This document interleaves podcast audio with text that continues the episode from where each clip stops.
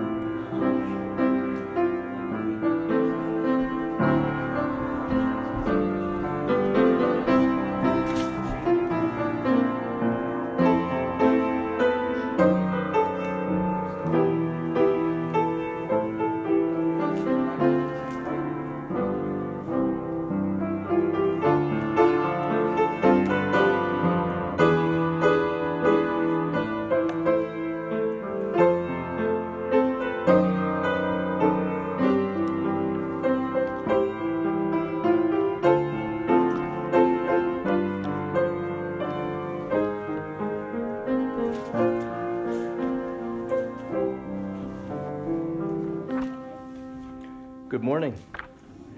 Welcome in the name of our Lord Jesus Christ. It is good to see you all here today. Our call to worship this morning comes from Matthew's Gospel, chapter 5. We return to a familiar passage, words that I think bear repeating over and over. Matthew 5, picking up in verse 2. Then Jesus began to teach them, saying, Blessed are the poor in spirit, for the kingdom of heaven is theirs. Blessed are those who mourn, for they will be comforted. Blessed are the humble, for they will inherit the earth. Blessed are those who hunger and thirst for righteousness, for they will be filled. Blessed are the merciful, for they will be shown mercy. Blessed are the pure in heart, for they will see God. Blessed are the peacemakers for they will be called sons of God. Blessed are those who are persecuted because of righteousness, for the kingdom of heaven is theirs. This is the word of the Lord. O oh, Father, you indeed are glorified, honored, and adored when we honor and exalt your Son, Jesus, whom you have set forth to be the payment for our sins through whom and through whom alone we may draw near to you, through his blood sacrifice to pay the price for the sins that we have committed. We are justified, made right in your sight, and you call us sons and daughters, and you receive us gladly. And it's all through Jesus. We thank you, Father. We pray that today, in this hour together, but in all of the hours that follow throughout this day and throughout this week, that we might remember to adore you, to praise you, to honor you, and live out in our lives that first request that our Lord taught us to pray Our Father who art in heaven, hallowed be thy name. May your name be hallowed as we adore you with our lives this week.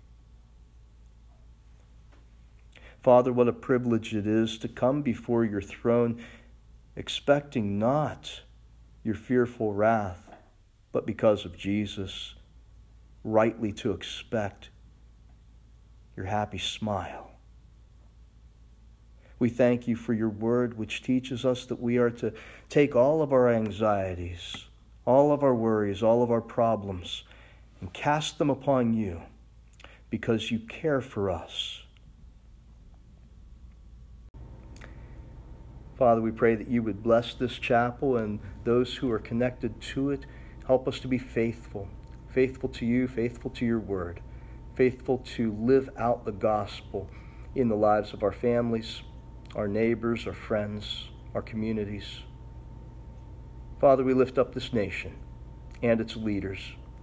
We pray for wisdom for our leaders. We pray that they would govern in ways that are right and just. We pray for repentance for all of the people of this land. And we pray that you would grant an open door for your gospel to continue to go out, changing hearts, changing minds, bringing people into a right relationship with you through Jesus, your Son. We ask all of these things, Father, in the name of our Lord Jesus, who taught us to pray, saying, Our Father, who art in heaven, hallowed be thy name. Thy kingdom come, thy will be done, on earth as it is in heaven. Give us this day our daily bread, and forgive us our trespasses, as we forgive those who trespass against us. And lead us not into temptation, but deliver us from evil. For thine is the kingdom, and the power, and the glory forever. Amen. A couple weeks ago, when we were last together, we were in James chapter 4, the first 13 verses. James 4, 1 through 13.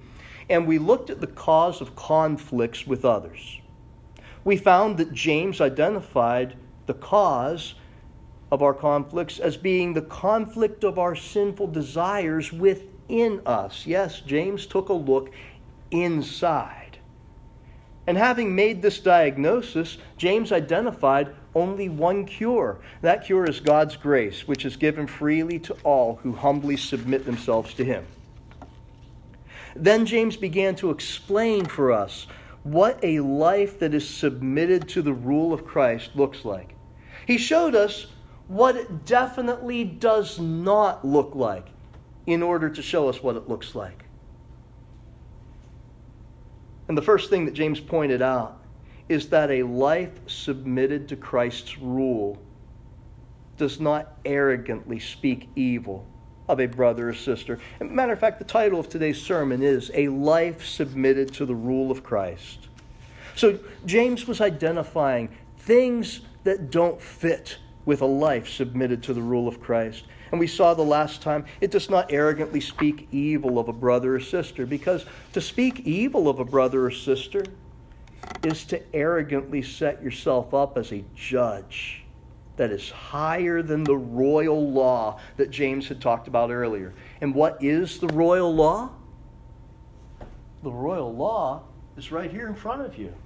Love the Lord your God with all your heart, soul, mind, and strength. Love your neighbor as yourself. That's the royal law that James has pointed his readers and pointed us to.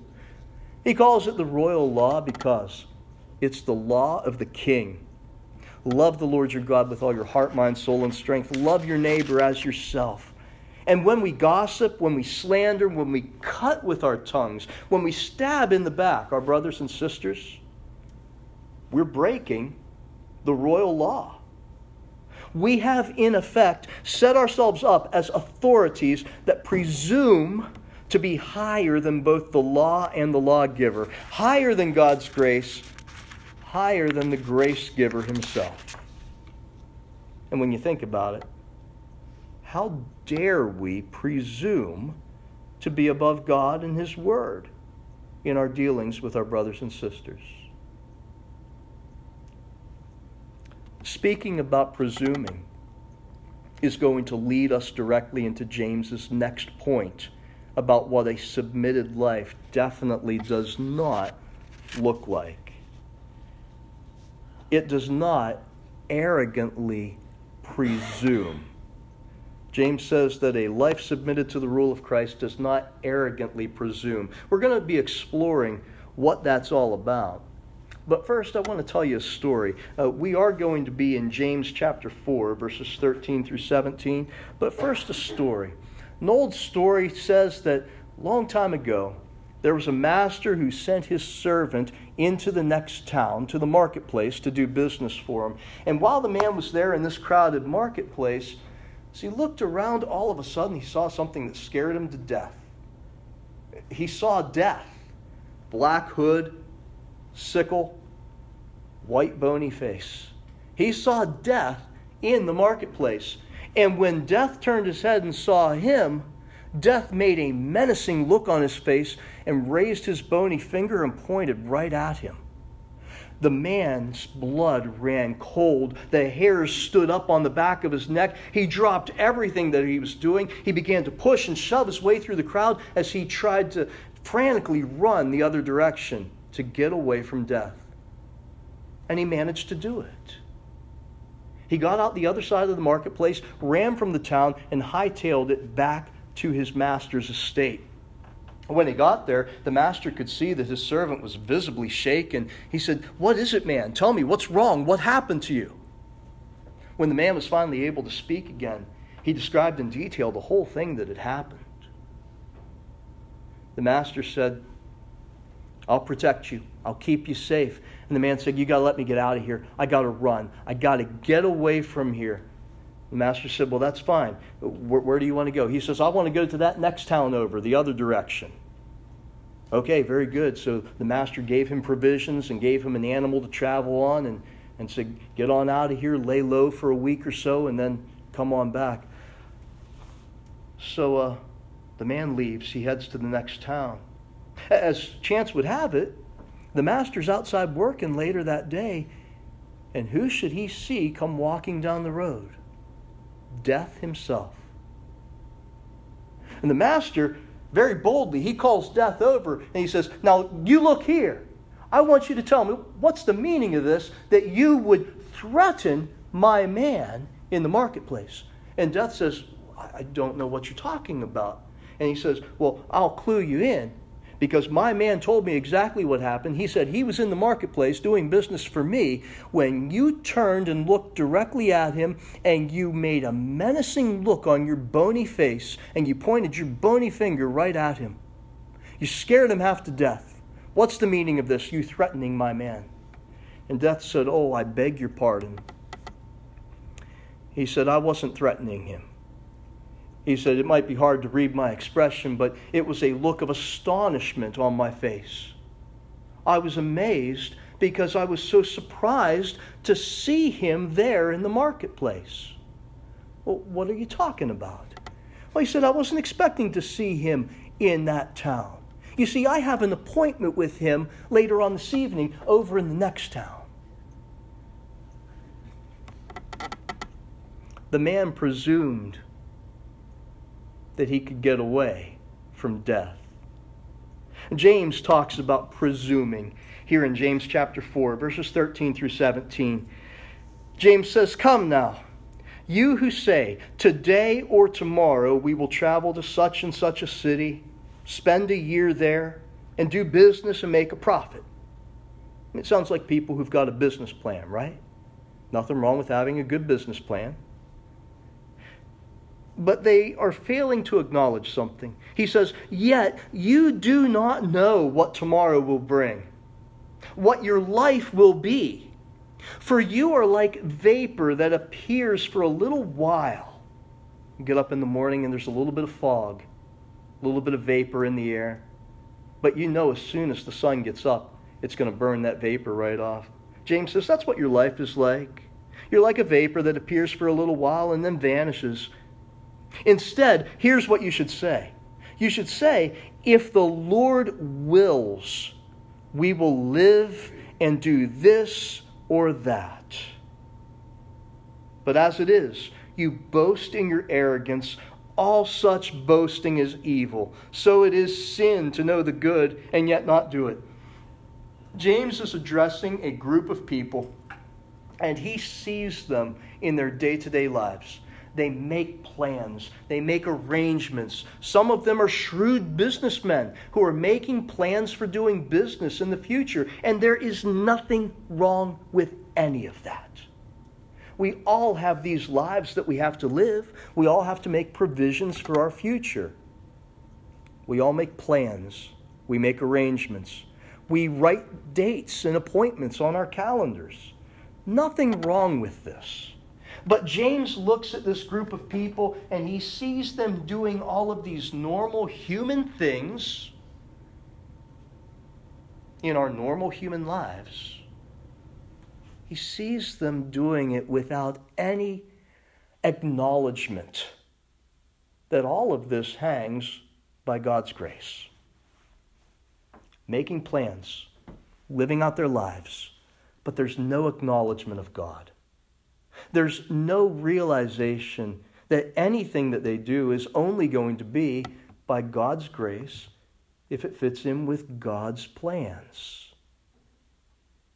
I think it's real easy for us to fall into the same category as that group that James is addressing here. And that's why this is so important for us to hear. Whenever we presume on our future, James says it's arrogance, it's pride. We are not in any position to presume on our futures. Whatever plans we make, those plans will only come to fruition if it's God's will. Because God can shut it down at any moment. You think about the rich farmer that Jesus talked about in his story when he warned people about the danger of greed. That rich farmer hadn't done anything wrong in his business dealings and in his plans and provisions for the future, but he had neglected to include God in his plans. He had neglected to acknowledge that anything he had, any future days that he might have, would all be by God's will and God's grace. How easy it is for us to lose track of God in making our plans for the days of this week, for the weeks of this month, for the months of this year. That's what James is talking about. James says that a life that is submitted to the rule of Christ, it does not arrogantly presume. I've lost sight of God. I fail to see that my plans my preparations, even my very life, are subject to God's will. I presume that I will do this or do that. I presume that I'll be in a position to carry out my plans. I fear that we often presume much. Think about the words that God spoke to that farmer in that story. He said, You fool. I, I don't think that, that those words are to be said in a way that is, is, uh, is cruel, but rather in a pitiful sort of way, as if God were saying, I pity you. I truly, truly pity you for being the fool that you are. Because you've made all these plans and preparations, you're banking your entire future and your happiness upon these things. And you've neglected the one thing that matters. Oh, you fool. You fool. If you had only attended to your own soul if you had only attended to those things which would make you rich toward God,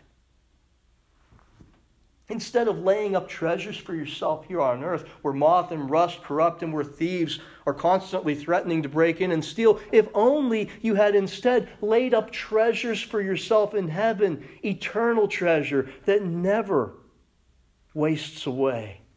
If you'd only been rich toward God, you fool. How could you have missed it? Tonight, your life will be required of you. And then, all of these things you've you laid up for yourself, whose will they be? You'll have no control over that. We presume much. Like the rich farmer that Jesus described, who comforted himself on his preparations that he had made for himself because of an abundant harvest, didn't even acknowledge that that abundant harvest was by the grace and will of God. He had ignored the one thing that was of highest importance the welfare of his, of his eternal soul, a soul that he possessed only because God gave it. In this story, I begin, in James's uh, diagnosis of our condition, I begin to recognize an apparent progression. If I'm arrogant, prideful, I lose sight of who I am before God. I'm a wayward creature in dire need of grace. And so, what do I do? I begin to critically speak evil of my brothers and sisters. I begin to condemn them for their shortcomings, not even realizing that in so doing, I'm setting myself up as a judge over God's law, as a judge over God's grace. I try to be the gatekeeper of God's grace. Now, in my arrogance, I lose sight of God and who He is. He's my creator, to whom I must give account, by whose leave I live and move and have my being. I presume that I am self sufficient. I presume that I am self Boy, try to say that. I presume that I am self sustaining. Five times fast. And so I make my plans from day to day with barely an acknowledgement or consideration of God. God's will, God's grace wherein I stand. My arrogance is leading me down a path that's getting nastier and nastier. I believe this naturally leads to the next level of arrogance that James addresses. We're going to look at it quickly. What doesn't a life submitted to God look like? Well, we saw the first two. It doesn't arrogantly speak evil about a brother or sister. It does not arrogantly presume that it controls its own destiny. It does not arrogantly abuse others. That's the third one that James wants to talk about, and we're going to look at this morning. It does not arrogantly abuse others. We're in James chapter 5 now as we continue through. Chapter 5, verses 1 through 6. He says, Come now, you rich people weep and wail over the miseries that are coming on you. Your wealth is rotted, your clothes are moth eaten, your gold and silver are corroded, and their corrosion will be a witness against you and will eat your flesh like fire. You have stored up treasure in the last days, and look, the pay that you withheld from the workers who mowed your fields cries out. And the outcry of the harvesters has reached the ears of the Lord of armies. You have lived luxuriously on the earth and have indulged yourselves. You have fattened your hearts in a day of slaughter. You have condemned, you have murdered the righteous who does not resist you. Oh, there's a lot to dig out of that text, and next week we're going to dig some more out of it. But for this week, I want you to see this basic idea having lost sight of myself as a creature in need of grace, I deny others that very grace and I defame them. I speak evil of, evil of them. Having lost sight of God, I set up on my own as if I was my own. And now, at this point, I am ruled entirely and only by my passions and desires. If I see others at all, it's only because I see them as nothing more than obstacles to be removed, annoyances to be silenced, resources to be exploited, instruments to be manipulated in the pursuit and service of my desires. Mine, mine, what I want. That's what's going on in this passage here in James 5 1 through 6. James sees a group of people who are trampling others running roughshod over them, taking advantage of them. And why are they doing it? Because they want, they want, they want greed. I want to feed my desires, my passions. I don't even see others anymore. If I do, it's only as obstacles or annoyances. Or instruments to be twisted and manipulated so that I can accomplish what I want. I will use and abuse. I will refuse and accuse others as it suits me. Remember what James had said about the inward condition of the heart and what it produces? Back in James 3, verse 16, he said, There is disorder and every evil practice. Yes, that's where we end up when we go down this path of the heart. A path that is not submitted to the rule of Christ, where instead we are ruled by our own passions and desires. Oh, be sure of this. We will all be ruled by something or someone. And if you are not ruled by Christ, if we are not ruled by God, then we will be ruled by cruel and capricious masters called desires and passions. There's disorder in every evil practice, he said. The question becomes how is my heart? Inside my heart, is there a cold war that's being waged, ever threatening to go hot and erupt into open conflict with others? Because that's how it happens. The conflicts outside come from the conflict within. Throughout our lives, we learn effective management tools to mask the condition of our hearts. Little children act out because they haven't learned these management tools. That's why they throw tantrums. You and I would be throwing tantrums too but for the fact that throughout our life we have learned management tools to keep this mess covered up. And sometimes we still throw tantrums. But it's only a mask. It only temporarily covers the condition. The spiritual cancer that's in our hearts continues to gnaw away. And so we say to the great heart surgeon, How much is tolerable? Maybe it can just be confined and contained. We try to bargain. We dicker over the price. But the great physician knows what we need. We need a transplant. We need a new heart, one that is submitted to the rule of Christ. Jesus, as you might recall from another passage, advises a much more invasive and radical approach that involves cutting things off in order to save the soul. So the question really is what is your soul worth to you? And what would you give for it?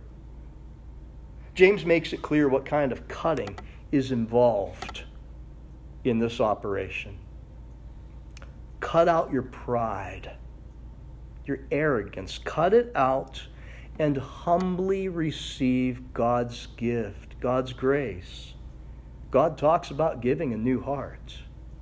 That's the promise of the new covenant. Cut out your pride.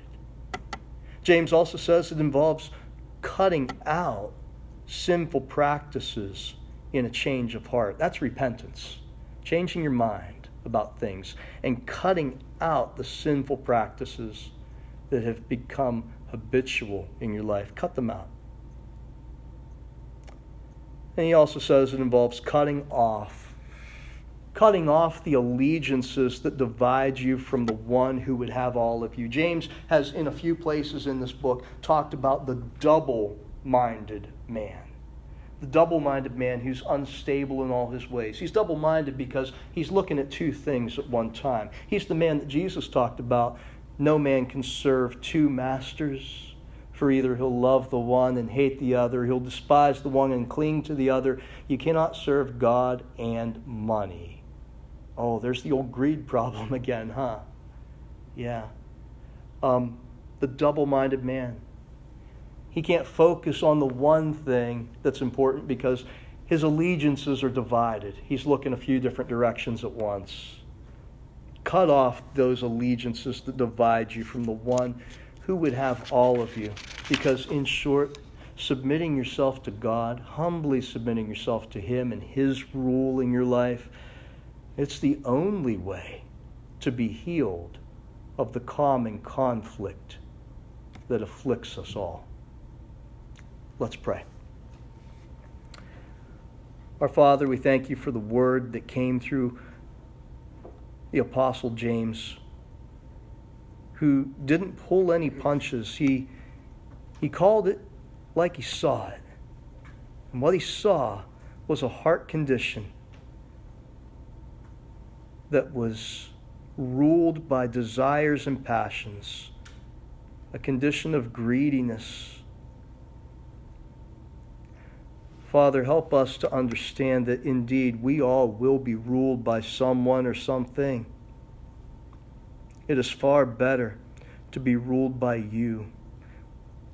Our Lord Christ, you change not. You are the same yesterday, today, and forever.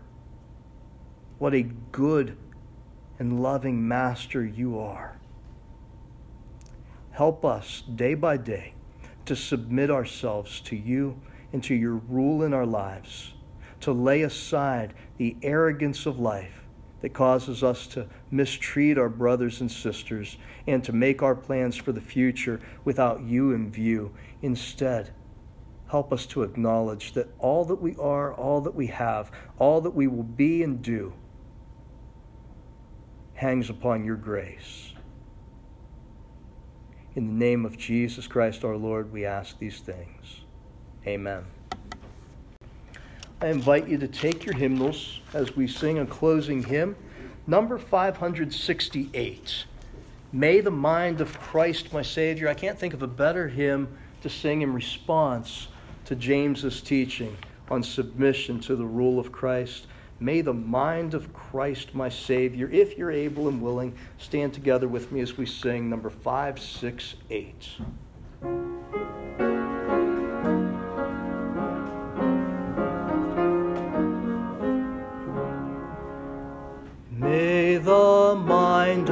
Christ, my Savior, live in me from day to day by his love and power controlling all I do and say. May the word of God dwell richly in my heart from hour to hour, so that all may see I triumph only through his power. May the peace of God my Father rule my life in everything, that I may be calm to comfort sick and sorrowing. On the fourth is the last. May the love of Jesus fill me as the waters fill the sea him exalting, self abasing, this is victory. And that victory does only come by doing what Jesus called each of us to do. He said, Anyone who would follow me must take up his cross daily. It involves a cross, a dying to self, crucifying, putting to death the sinful desires and passions that wage war within us and saying, No, you are not my master. I belong to another because I was bought with a price. The blood of the Son of God purchased me from sin and death, and I am no longer ruled by you. I am ruled by Christ, to whom I willingly submit by yielding my mind and my spirit to his way. And we do that every day. And that is victory. May the grace and peace of God our Father and the Lord Jesus Christ be with each of you today, this week, and forever. Amen.